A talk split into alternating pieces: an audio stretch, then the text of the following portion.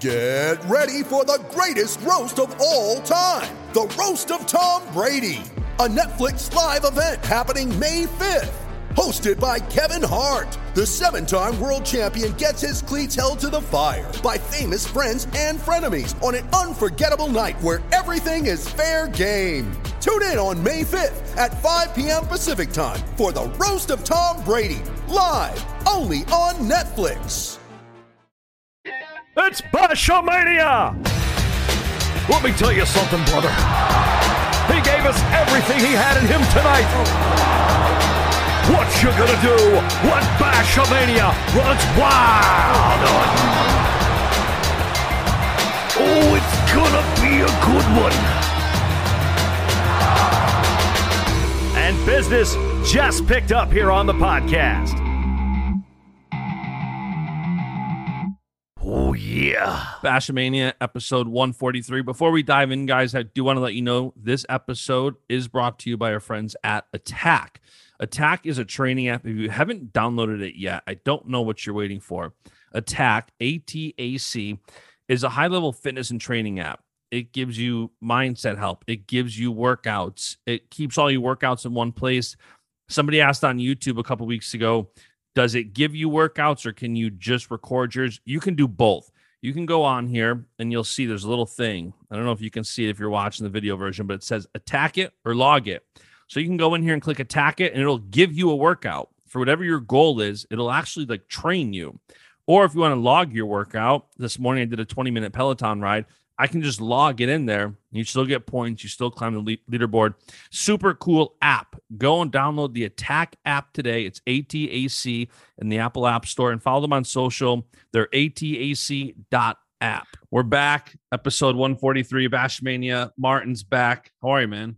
I'm doing good. How are you, Justin? I- I'm doing good. You know, so I don't know how many people listened to the last one when you were on compared to this one, but for everybody listening, two episodes ago, Martin came on and we kind of dove into his story, flow, and Rokfin and all that. And we scratched the surface of the collegiate duels, but we didn't dive into it. And now it's yeah. like, all right, let's dive into it. Yeah. So I'm I'm super pumped to, to, talk about the collegiate duels. So the collegiate duels is as uh, probably the diehards know, but for those who might be on the peripheral um, don't know, is an event that's taking that's taking place in Florida probably right before Christmas, December 21st. And um, December 20th and 21st, I believe dates. And what's really unique about this, well, one, it's all the some of the best teams in the country are competing. Seven of the top 10. Yeah. I mean, it's loaded. It's absolutely stacked.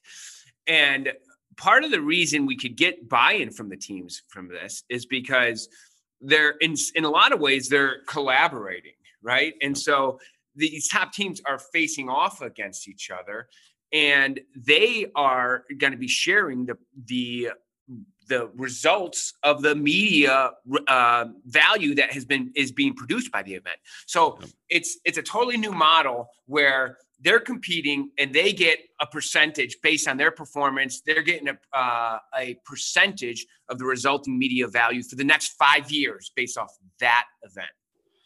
So, a couple things to kind of go through. Number one, how did this come about? Because, like you said, this is kind of the first of its kind where this hasn't been done before, where teams and athletes competing are getting the value that they bring. Well, I think it, it well, it came about because uh, the Frank Popolizio um, was able to pull it together, right? So Frank Pop, it's it's basically Frank Popolizio Popolizio's channel. I think a couple of coaches that he reached out to bought into the idea early and he yeah. just started running with it. And yeah. they the coaches love it because they are, they know that there is a lot of value that they miss out on. Yeah. And a lot of, you know, the system isn't set up to really um to the benefit of say wrestling. It's set up to the benefit of football and basketball. Yeah. And the revenue base and the value that wrestling has been shown to be able to produce. I mean, just this last weekend, yeah. Penn State wrestled Oregon State. And our numbers are, you know, the numbers of the network are open. So everyone could see yeah. that the numbers just jump up, right? Yeah. And they jump up for that event, but a lot of those people stay on. Yeah. And they continue building this recurring revenue basis, right? That just continues to feed uh, a perpetual annuity stream that to the benefit of these channels. And these Mhm. channels now can partake in that. These schools can partake in it as they they're now joining a, I would say, a collaboration event where everyone is benefiting when more people log in, when more people sign up. was it i don't know if you dealt with this or frank did but was it hard to get the schools to be on board because it's one thing if like let's say you get penn state nlwc on Rokfin that's its own little entity when you go through a school and now you know like penn state has a big 10 contract um nc state might have acc like now they're kind of getting revenue themselves without with with kind of ignoring the the btn contracts like was that a pushback at all? Well, I, I would say that there's uh, each of the schools are benefiting from this. Totally. Right? And Yep. in the Big Ten, they are they they are now benefiting better because you know they they're now able to face off against a you know a top team from the ACC, and each of the conferences is able to benefit from that competition. So in this way, it just is an easier way for the teams to collaborate, and wrestling gets to really see its full value on display, which is Yeah. fun as heck because there's a lot of value there. As we just saw this last weekend, there's a lot of value there. And when you get two bulls, when you get three bulls, when you get four bulls, when you get seven of the top 10 bulls and they're facing off of against each other, it just it doesn't go up linearly, it goes up exponentially. So that's really the exciting part. And based on the model now, everyone can track what's going on. There's no, Yep. there's gonna be no secrets. And then within this consortium, there's no secrets, right? So all the teams are gonna know. This is gonna be basically public information, right? Like, Shared with so many different teams. And and now people can really see see the full value that wrestling brings to networks, brings to um, yeah, I'd say just in general networks.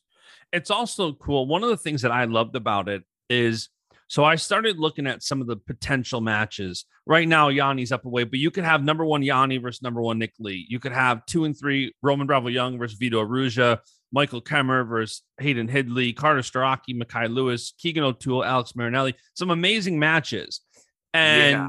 when when you start talking about matches in the middle of the year, a lot of times the attitude is, well, March, well, March. One of the things I love about this is there's actual prize money on the line. So there's incentive to not duck somebody. There's incentive to actually wrestle the matches. And you showed me the payouts this morning, which we can talk about. So, one, two questions before we talk about payouts that I know people were talking about on Twitter. One is, so what's the format? It's four pools, right? Because there's no Yes. interconference play.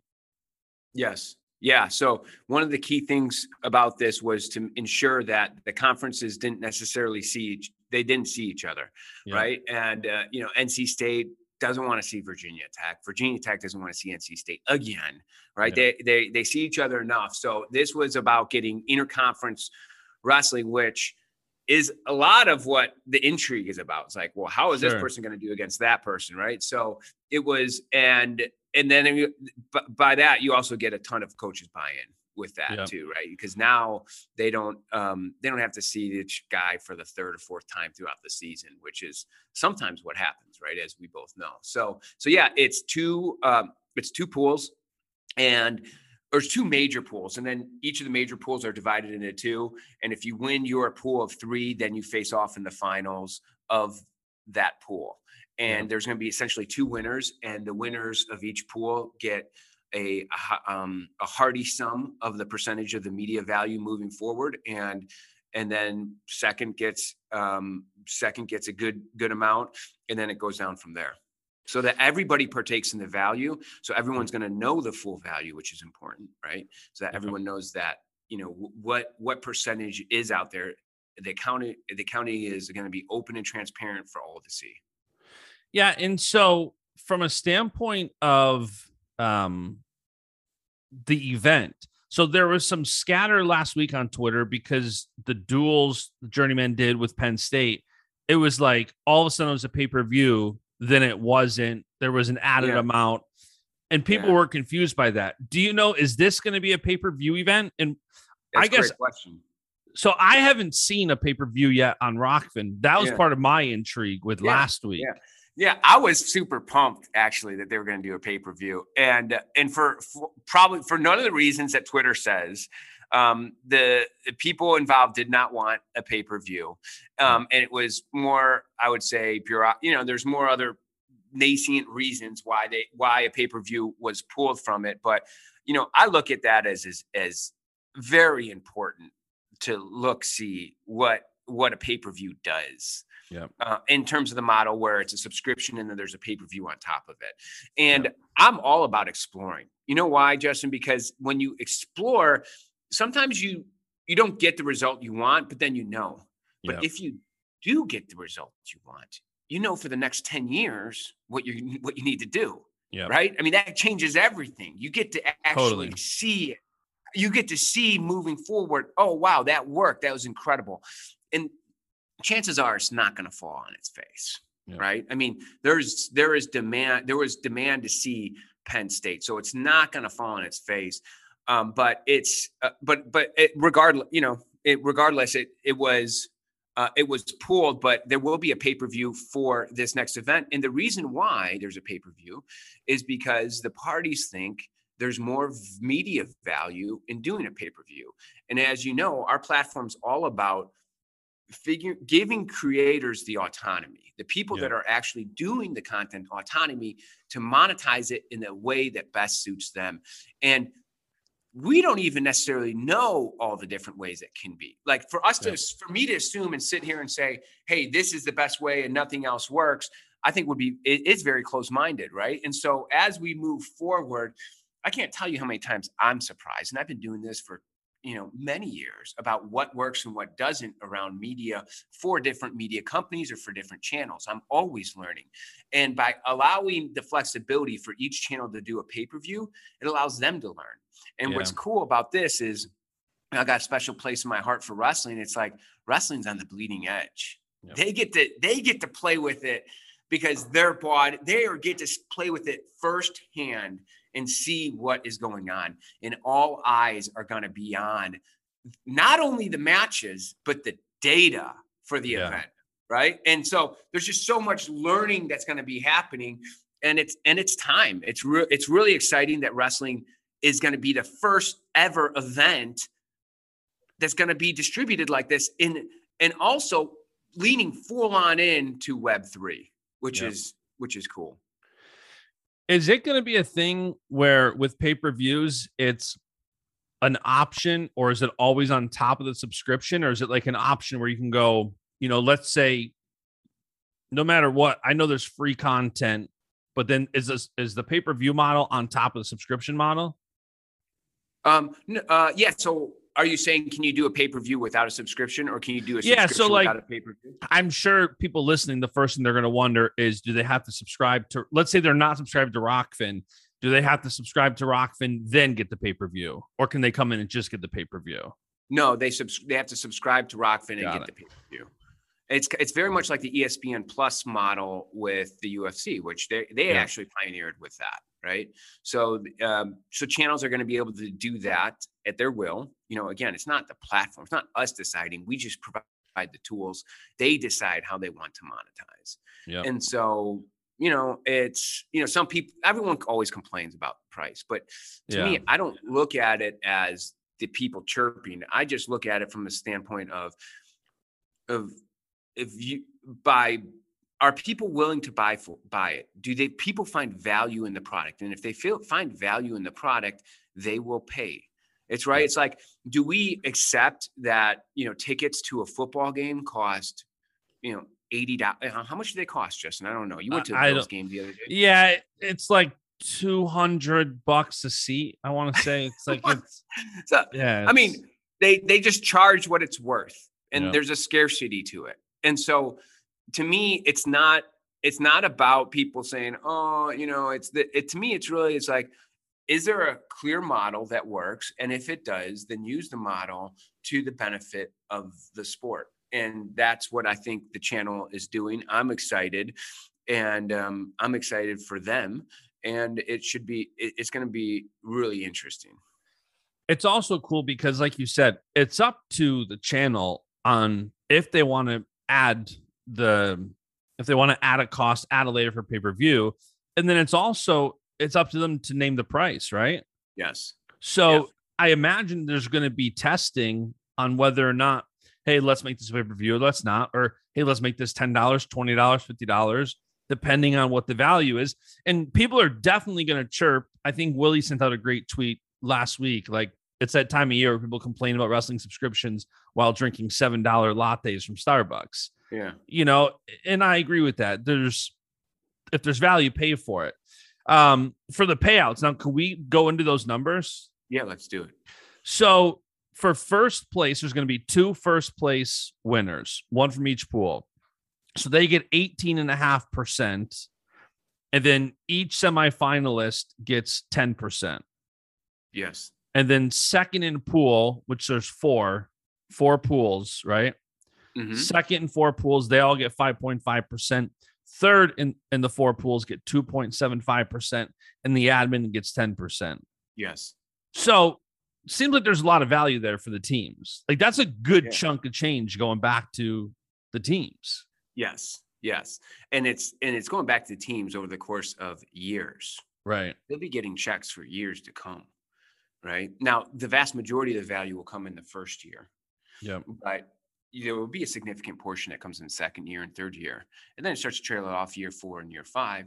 But but it's still value, and it's distributed over the course of five years, and then next year they'll do it again, and it'll still be another five years, right? And that Yeah. event will be five years, right? So it's um it is to it is it's an important i would say turning point i think for the sport in terms of seeing the data around the value uh, that the media is producing Yep.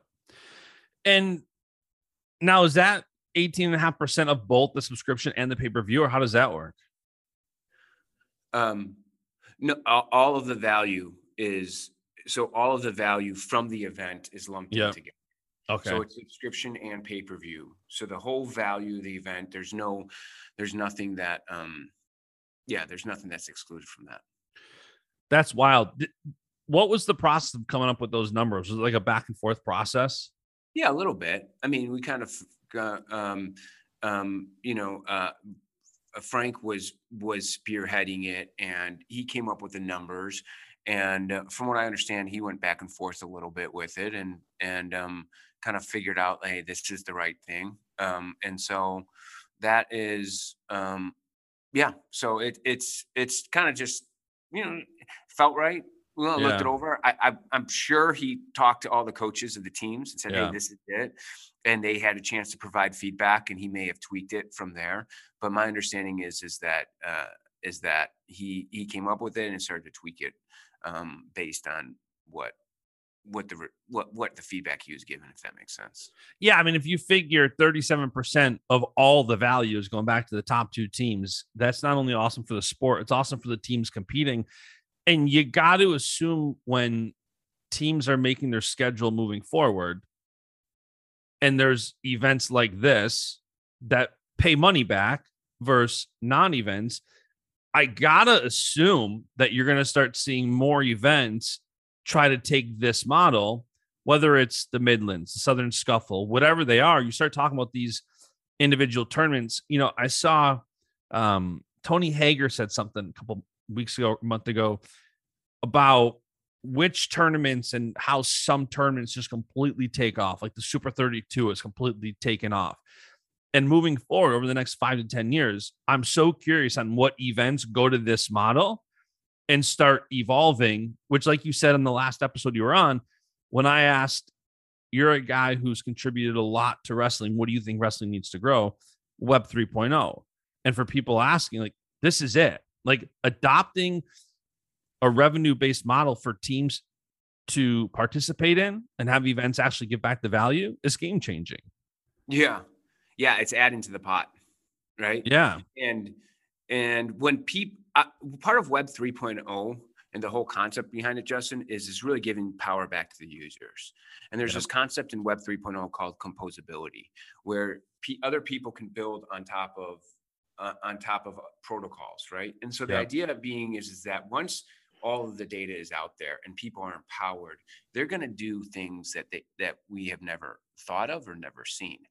Uh, for example, I was I- cannot take credit for this, but I I I, I, I was told uh, different ideas based off of that people are already riffing off of this model where you know where there's actual NFTs for the athletes that partake in particular events where if they win the event they get those NFTs and those NFTs are and so an NFT for those who don't know is called is a non-fungible token. So there's only Yeah. one of them. Well, the protocol can make it so that if someone pulls in that NFT and gets that NFT, then they get distributed uh, seamlessly from the protocol all the what percentage royalties they should be getting, right? Yep. And so it's really a use case around NFTs that that we we don't often see, right? We uh, when we talk about NFTs, a lot of times it's associated with some art, and then there's you know it's it's about owning a piece of art online, and it's it, it's sometimes made fun of or made light of because it's just like a it's just like a JPEG, right? You can copy Yeah. that piece of art, but there's one person that owns that NFT, so it's very much like kind of like a baseball card ish type of uh, idea where it's it's it's a collectible, but there's not necessarily utility in it. Well, what if we actually combined utility, where people are actually getting a royalty based on their particular performance in an event, Yeah. and maybe there's also art, right? And so to that is that is cha- that is changing the course, right? And and I didn't even come up with. I feel like an idiot. I didn't come up with that. idea. Someone else came up with that idea. I said, "Hey, let's go and use this model." And I said, "That's brilliant. Let's go Yeah. and do that." Right. And so we um when we we had talked about NFT particular for an event where maybe someone could bid on the outside royalties for an event moving forward, which we really like Yeah. but we didn't think about that iteration. So as you open up the possibilities, other people can contribute and actually add to the protocol in a much more seamless, dynamic way because everything is open. And that's where creativity really flourishes, where people come up with new ideas to build on top of old ideas, to mix in with new ideas over here. And then all of a sudden, voila, you have a totally different product. Yeah, and it's happening so fast and it's it's wild to watch. I'm a big fan of just testing things and seeing what works and, and what doesn't, kind of like you said a few minutes ago. And with NFTs, I saw Gary Vee roll roll it out where he, you know, has all these NFTs, but part of it was if you get a certain NFT, you basically get an experience. So it's kind of sets the floor. Like let's say it's a 15 minute phone call with him. Well, that sets the Yeah. floor for that NFT and it's like hey this nft is now worth x because there's an experience bundled with it where hey and i think you're going to see that in wrestling i've talked to some of my um athletes about doing different things where we maybe we make an nft and pair it with an experience and i do think we haven't even scratched the surface of what it's going to how it's going to roll out as a whole and when you start talking about wrestling and how much wrestling can benefit by getting in now it's wild Yeah, yeah. I mean, we don't. I don't even know about the N, you know, the NCA stuff, but obviously, what it's interesting. I, I, from what I hear, it's just it's all over the place with the NIL, right? There's a lot Yep. of confusion. There's there's a lot of openness, so it's being disrupted right now. So they're gonna have to figure out like what goes, what doesn't.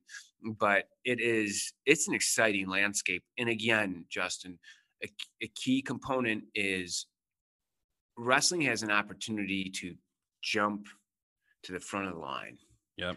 by doing something different and it's not doing that something that much different and there's not really that much risk associated with it but by Right. leaning into web 3 they can really change the course of the sport forever and like i say with wrestling it's not a it's not a product problem. The product is there. The product is awesome. It really is it, it's I, I wouldn't even say it's necessarily marketing because the marketing is really good. It's a distribution problem right? The distribution combined with marketing. But if you are able to have an ability where you use a new model for distribution that allows the early adopters to increase their wealth dramatically, that's going to bring a lot more eyes. And if you are first to a new distribution model, you do get one, the financial utility to it, but you also get, you understand how to play with the tools. You understand yeah. what you can do with the tool. You understand better, there's more innovation that comes with the sport. And that is what it's about in terms of being on the bleeding edge. And that's that's what wrestling's opportunity is. And wrestling is going full in, which is exciting. I mean, from what I see, more and more people calling every day looking to take advantage of this model. Yeah, and you said what I was going to say next is the innovation aspect because you know, over the last year, one thing I've noticed about Flow is that they don't really talk about events that they're not putting on. And I think as more events like this take place, it's going to force somebody like Flow and others to number one, you can't ignore events. If half the events are now on Rokfin, you can't not talk about an event because it's on a different platform, it's on a different station. And it's also going to force people, if this is the bar, like if other tournaments start going to a model like this, more events go to a model like this, it's going to force others in the sport to now keep up to some degree. It's like, wait a minute. When we go to that tournament and we win, we get 18% of the value we bring. When we yeah. go to your tournament, aside from guys getting matches, what are we getting? That that's huge. Yeah. Yeah. How do we make how how is wrestling become a really revenue generating sport? And and I'm not saying that the, that the payouts are going to be, you know, in millions of dollars for yeah. everybody. But once you have an economic model, you can invest in the economic model with an idea of how to how to get an ROI. Yeah. Right. How, but it, when there's no economic model, then you're just investing in a black hole, and it's just an you know it's it's red on the balance sheet. It's just it's just pouring more and more money into a into a sport with no end in sight, and that is exhausting. It's exhausting for donors. It's exhausting for administration. So really flipping the tables and making it a revenue generating sport is important for its uh, for its life, you know, for its growth moving forward and and for sustainability. It also indirectly helps the sport because I think if you look at like the teams that are coming to this, which for those that don't know, it's Penn State, Arizona State, Virginia Tech, Cornell, UNI, Hofstra, Central Michigan, Oregon State, Lehigh, Missouri, NC State, and Iowa. Those are 12 programs with good followings that now have even more incentive to get their SIDs and other people involved in, in pushing it and promoting it. Yeah, obviously the bigger yeah. the bigger the pool yeah. is, the more money they make. So it's more incentive to create content, get out interviews, get out whatever. It's added incentive.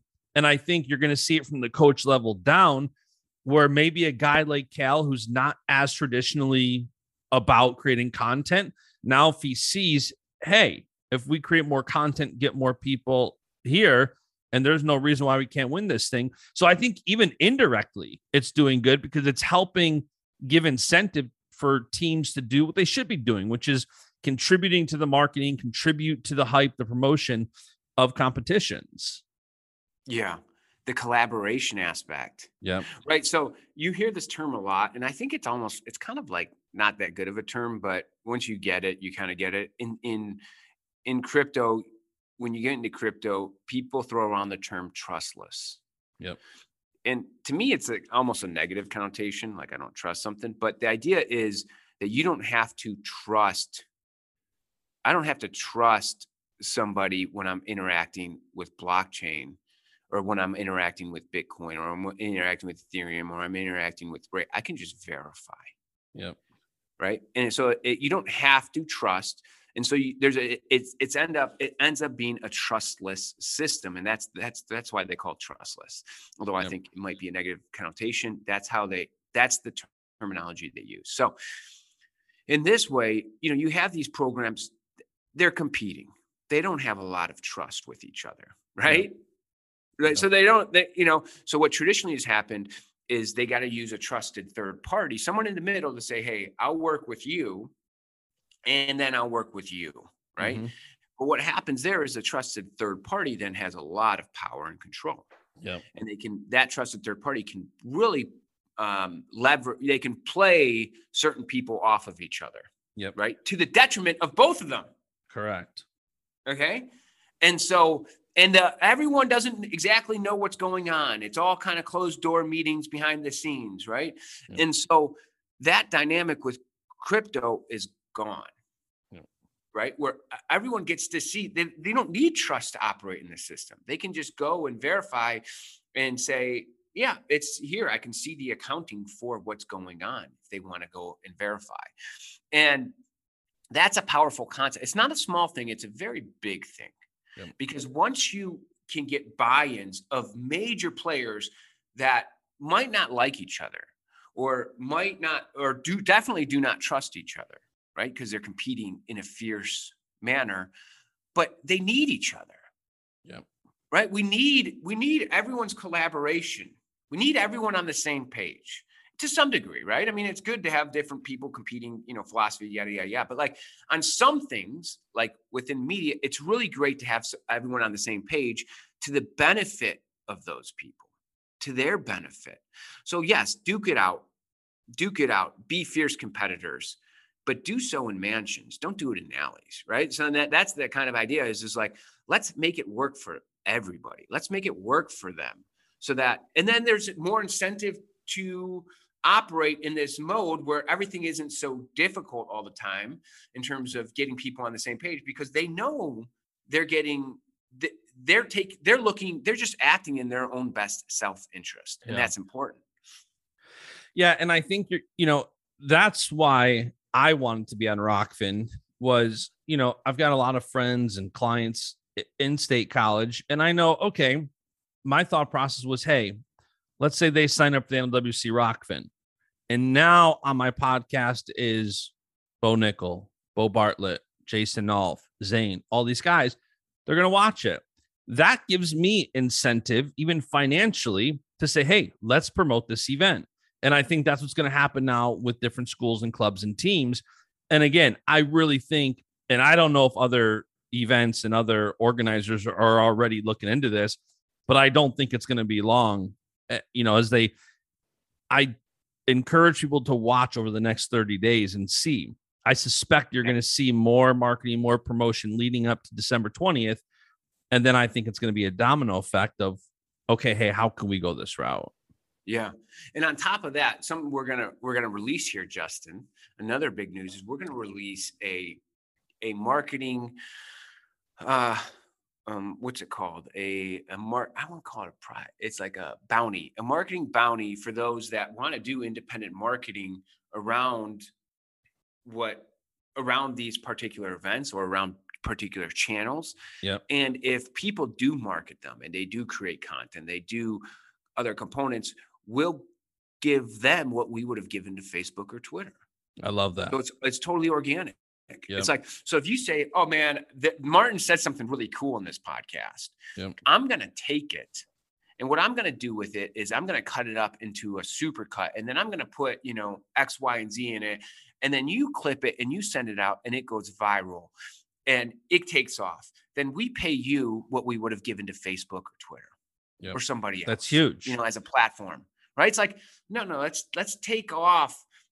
Let's support the people, the creators on a whole nother marketing level. And you have a whole Yeah. marketing agency, right? Yep. And then whatever bounty isn't used for that month then rolls over to the second next month. And it continues to roll over until it's all used. And then the next month starts and now it's back at, you know, whatever it might be. We're thinking about uh maybe five, ten thousand dollars a month Yeah. right of just bounty where people can earn it just by just by executing marketing in this decentralized manner. And so that's um people are already kind of doing it but you know if if we could if we could support their efforts then then maybe they could do it even better. When is that going to roll out? it's going to roll out soon. So we have a ray meetup today so we're going to be talking about it in our ray meetup at uh, 2 o'clock pm central 3 That- eastern. That's actually probably a good segue because I know the last time you came on, people were tweeting how to buy Ray. I need to buy Ray. Where can people go if they want to buy Ray token and buy into this ecosystem? Yeah, great question. So you can buy Ray. So if you set up a Coinbase account and then you set up a Coinbase wallet, which are two different things, Yep. don't get them confused, right? Um, you can then send your funds to your Coinbase wallet and you can go just buy Ray on your Coinbase wallet um, via uh, via Uniswap. That's U N I S W A P. Uh, I believe it's .dot .org, but that's the that's the decentralized exchange where you can buy and sell Ray. Yeah, I love it. I'm excited for that marketing bounty program. Obviously, being a marketing guy, Yeah, I want the that's great. thing, That's but- great. yeah, you know, but I do think that's, and I think, like you said, you're already seeing a lot of it organically. Where I know that's one reason I started this podcast was because for me, working with so many athletes over the years, I know how many good stories they have about what it took to get to where they are. And they have a lot of good value to give people. And there's a lot of good content being created around events, but not so much about the athletes. Or there's a lot of good content being created at times around events that are coming up. So it, it's been fun for me to kind of help, you know, these athletes tell their stories. I've got it looks like Jason Nolf coming on next week because he's competing um, in Russia, him and Snyder. And nobody's talking about it because if it's not being streamed by an individual organization, it doesn't get nearly as, as much pull. So we gotta we gotta get Rokfin over there so these matches can be can be Well, streamed. they but- got to stream it on Rokfin. We got to get them. They got to home maybe see the see the results and uh, and then get get hire a media company or hire someone to produce it and stream it on Rokfin because that that is. I mean, hopefully it ends up they see it's like, hey, this isn't our our best interest to go do this. We can make another ten thousand dollars. We can Yep. make another fifteen thousand dollars if we just go execute the stream in the right manner. And then also look at there's a, a market there's an army of marketers that are going to be helping to market us. Wow, Yep. this is great, right? So so really enabling uh, unlocking that for uh, whether it be production companies, event rights holders, media companies, anyone is really the that's that's the idea. Just let let's unlock it and let's make it so that it is it's very lucrative for them to spend all of their time within wrestling.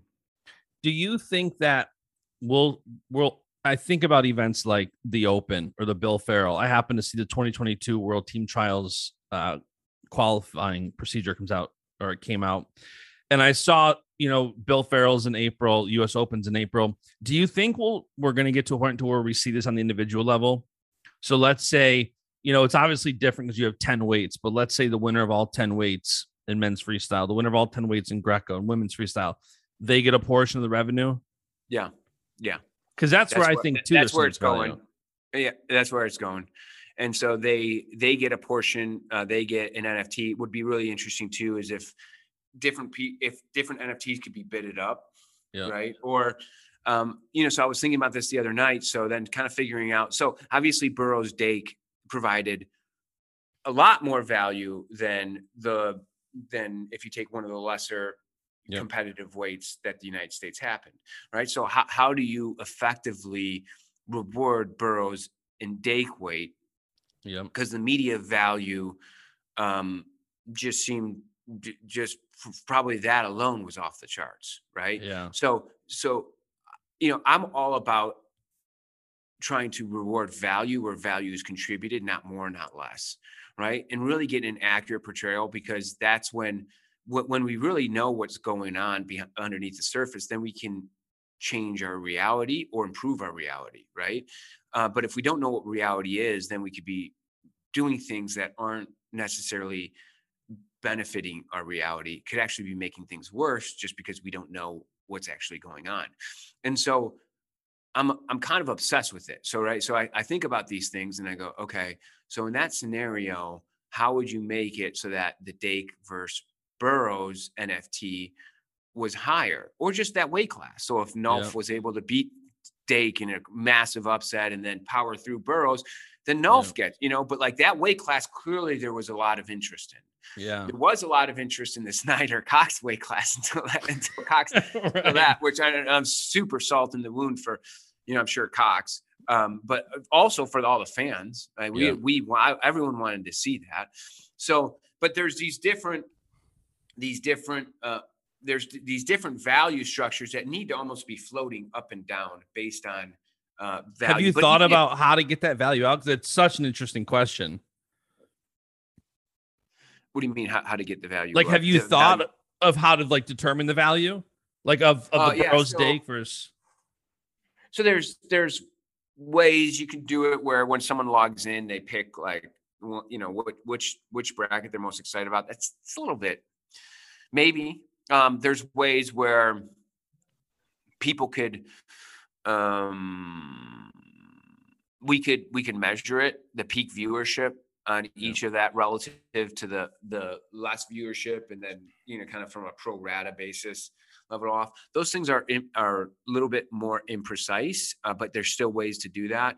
Uh, i would like to i haven't figured out completely but let's let's be real here too let's not make perfection the the enemy of massive improvement even if Yep. you did it equally right even if you did it equally across weight classes it would be massive improvement Well, it's Right. also too my initial thoughts right off the bat is one, if you sorted the 10 weights based on what you think is the most popular, and then there you go, the main event gets the most, then the s Mhm. co-main event would get that because you already see that in UFC and even in some wrestling duels where they'll stagger it however they want, or you know, NCAA's they'll pick the weight. So that's one way, or it could be as easy as guys, who, what was the match of the night? They're getting a massive NFT bonus. You pick Yes. match of the night. You know what I mean? There is so many ways. Great, see, that's a great idea. Yeah, so that it, it's exactly or who tipped. You know, it, maybe Yep. you can tip the NFTs, which has got the most, and there from from there that pro rata value is is assigned to the NFT, and and it goes from there. So it, it it's ideas like that where you know there's not just a group of people thinking about that; it's the community's thinking about it. Yep. They they come up with way better ideas. And so having that open dialogue is is the key structural component of web3 that is why some of the smartest people in the world are betting huge on web3 right? It's like all this silicon valley money that made massive um, money over the last 20 years on web 2 they're taking all of their profits all of the money that they've made and now they're throwing it at web 3 in terms of almost all the all the companies that they support they're they're they're now dismantling them and they're saying hey we can actually build this from a better way that will actually beat these incumbents based on these core principles that having a decentralized community figuring out solutions is better than a couple of engineers hold up in a room making a centralized top down choice right Yep. and there's a lot of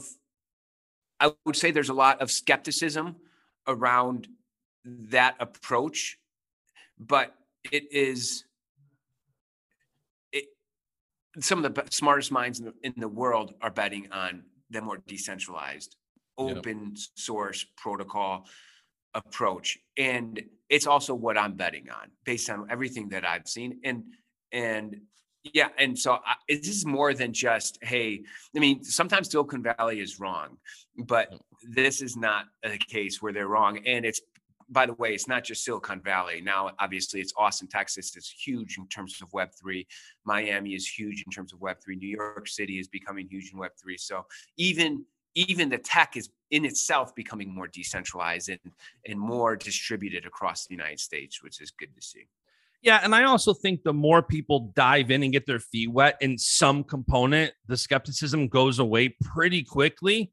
I think the most skeptical people, whether it's cryptos, NFT, whatever, it there's that layer of uncertainty and unknown that I think prevents a lot of people from really understanding more because they stay so far away. I think when people get their toes a little wet, buy a little crypto, buy an NFT, you know, be on a platform like Rokfin, whatever it may be, when you get your toes wet, I know that's what it was for me. I'm a marketing tech guy, but still, when it was getting my feet a little wet, when you get a little crypto, when you watch certain things, it's fascinating to watch that unfold. So I think if people just get involved a little bit, Um, because there there are when you start talking about the pros, you know, my mind's still going with different ways to reward people at at an event like that. Like even if you had like an upset of the night, like let's say it's a weight that wasn't that competitive, but somebody upsets Snyder.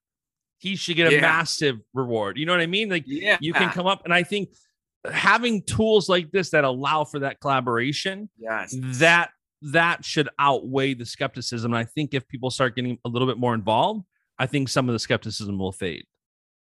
Yeah, and and it, it's with everybody, right? Yeah. I mean, for, even for me, there's an intimidation. Anytime you're doing something new and it involves money and kind of connecting your, you know, there's a little bit of an intimidation factor in terms of that. So, um, I think that's totally that is natural, but it is uh, do it because the next ten years, I say that Web three will move about two to three, maybe four x faster than Web two.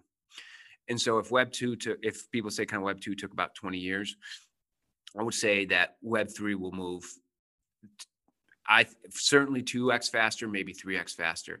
And the reason I say that is because when you do have the open collaboration, uh, people and people can see data, they can become creative themselves and they can they can add value a whole lot faster, which becomes compounding because when they're adding value and different ideas, then other people can play off those ideas.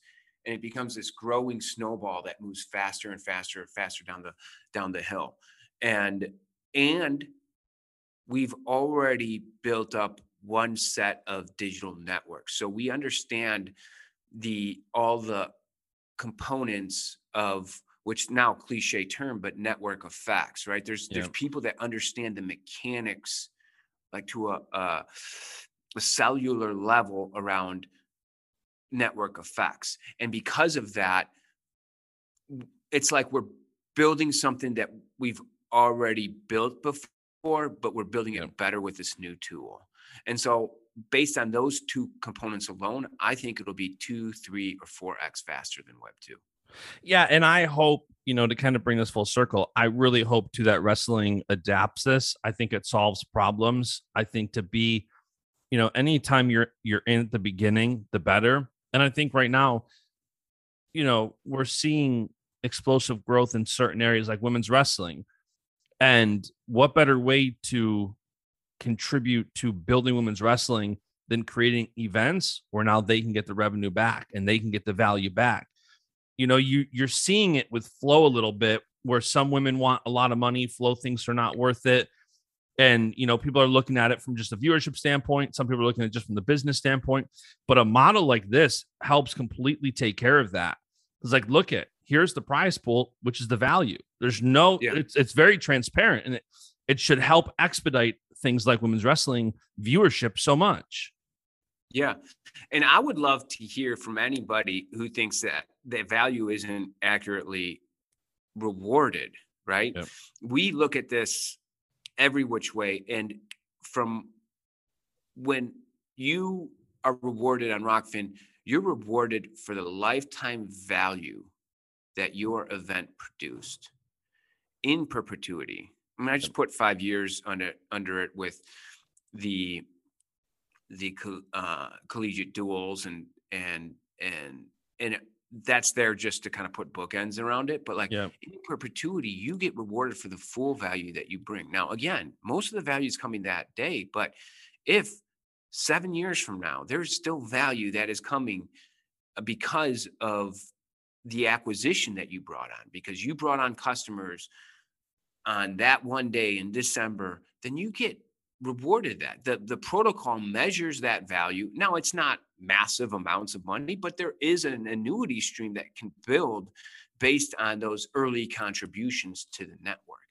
And it's our obsession to reward accurately the full value that everybody brings to the table. And I love to hear skeptics too, Justin. Yeah. So if someone says, you know, I was thinking about it, I think that, you know, this takes too much or this isn't right. Like I, Yeah. I'm, we're all ears in terms of the protocol level. But once the protocol, the protocol at some point will even become decentralized where there'll be independent forces making that determination based on who is contributing the most to the lifetime value of the network. And that ultimately is where value is determined.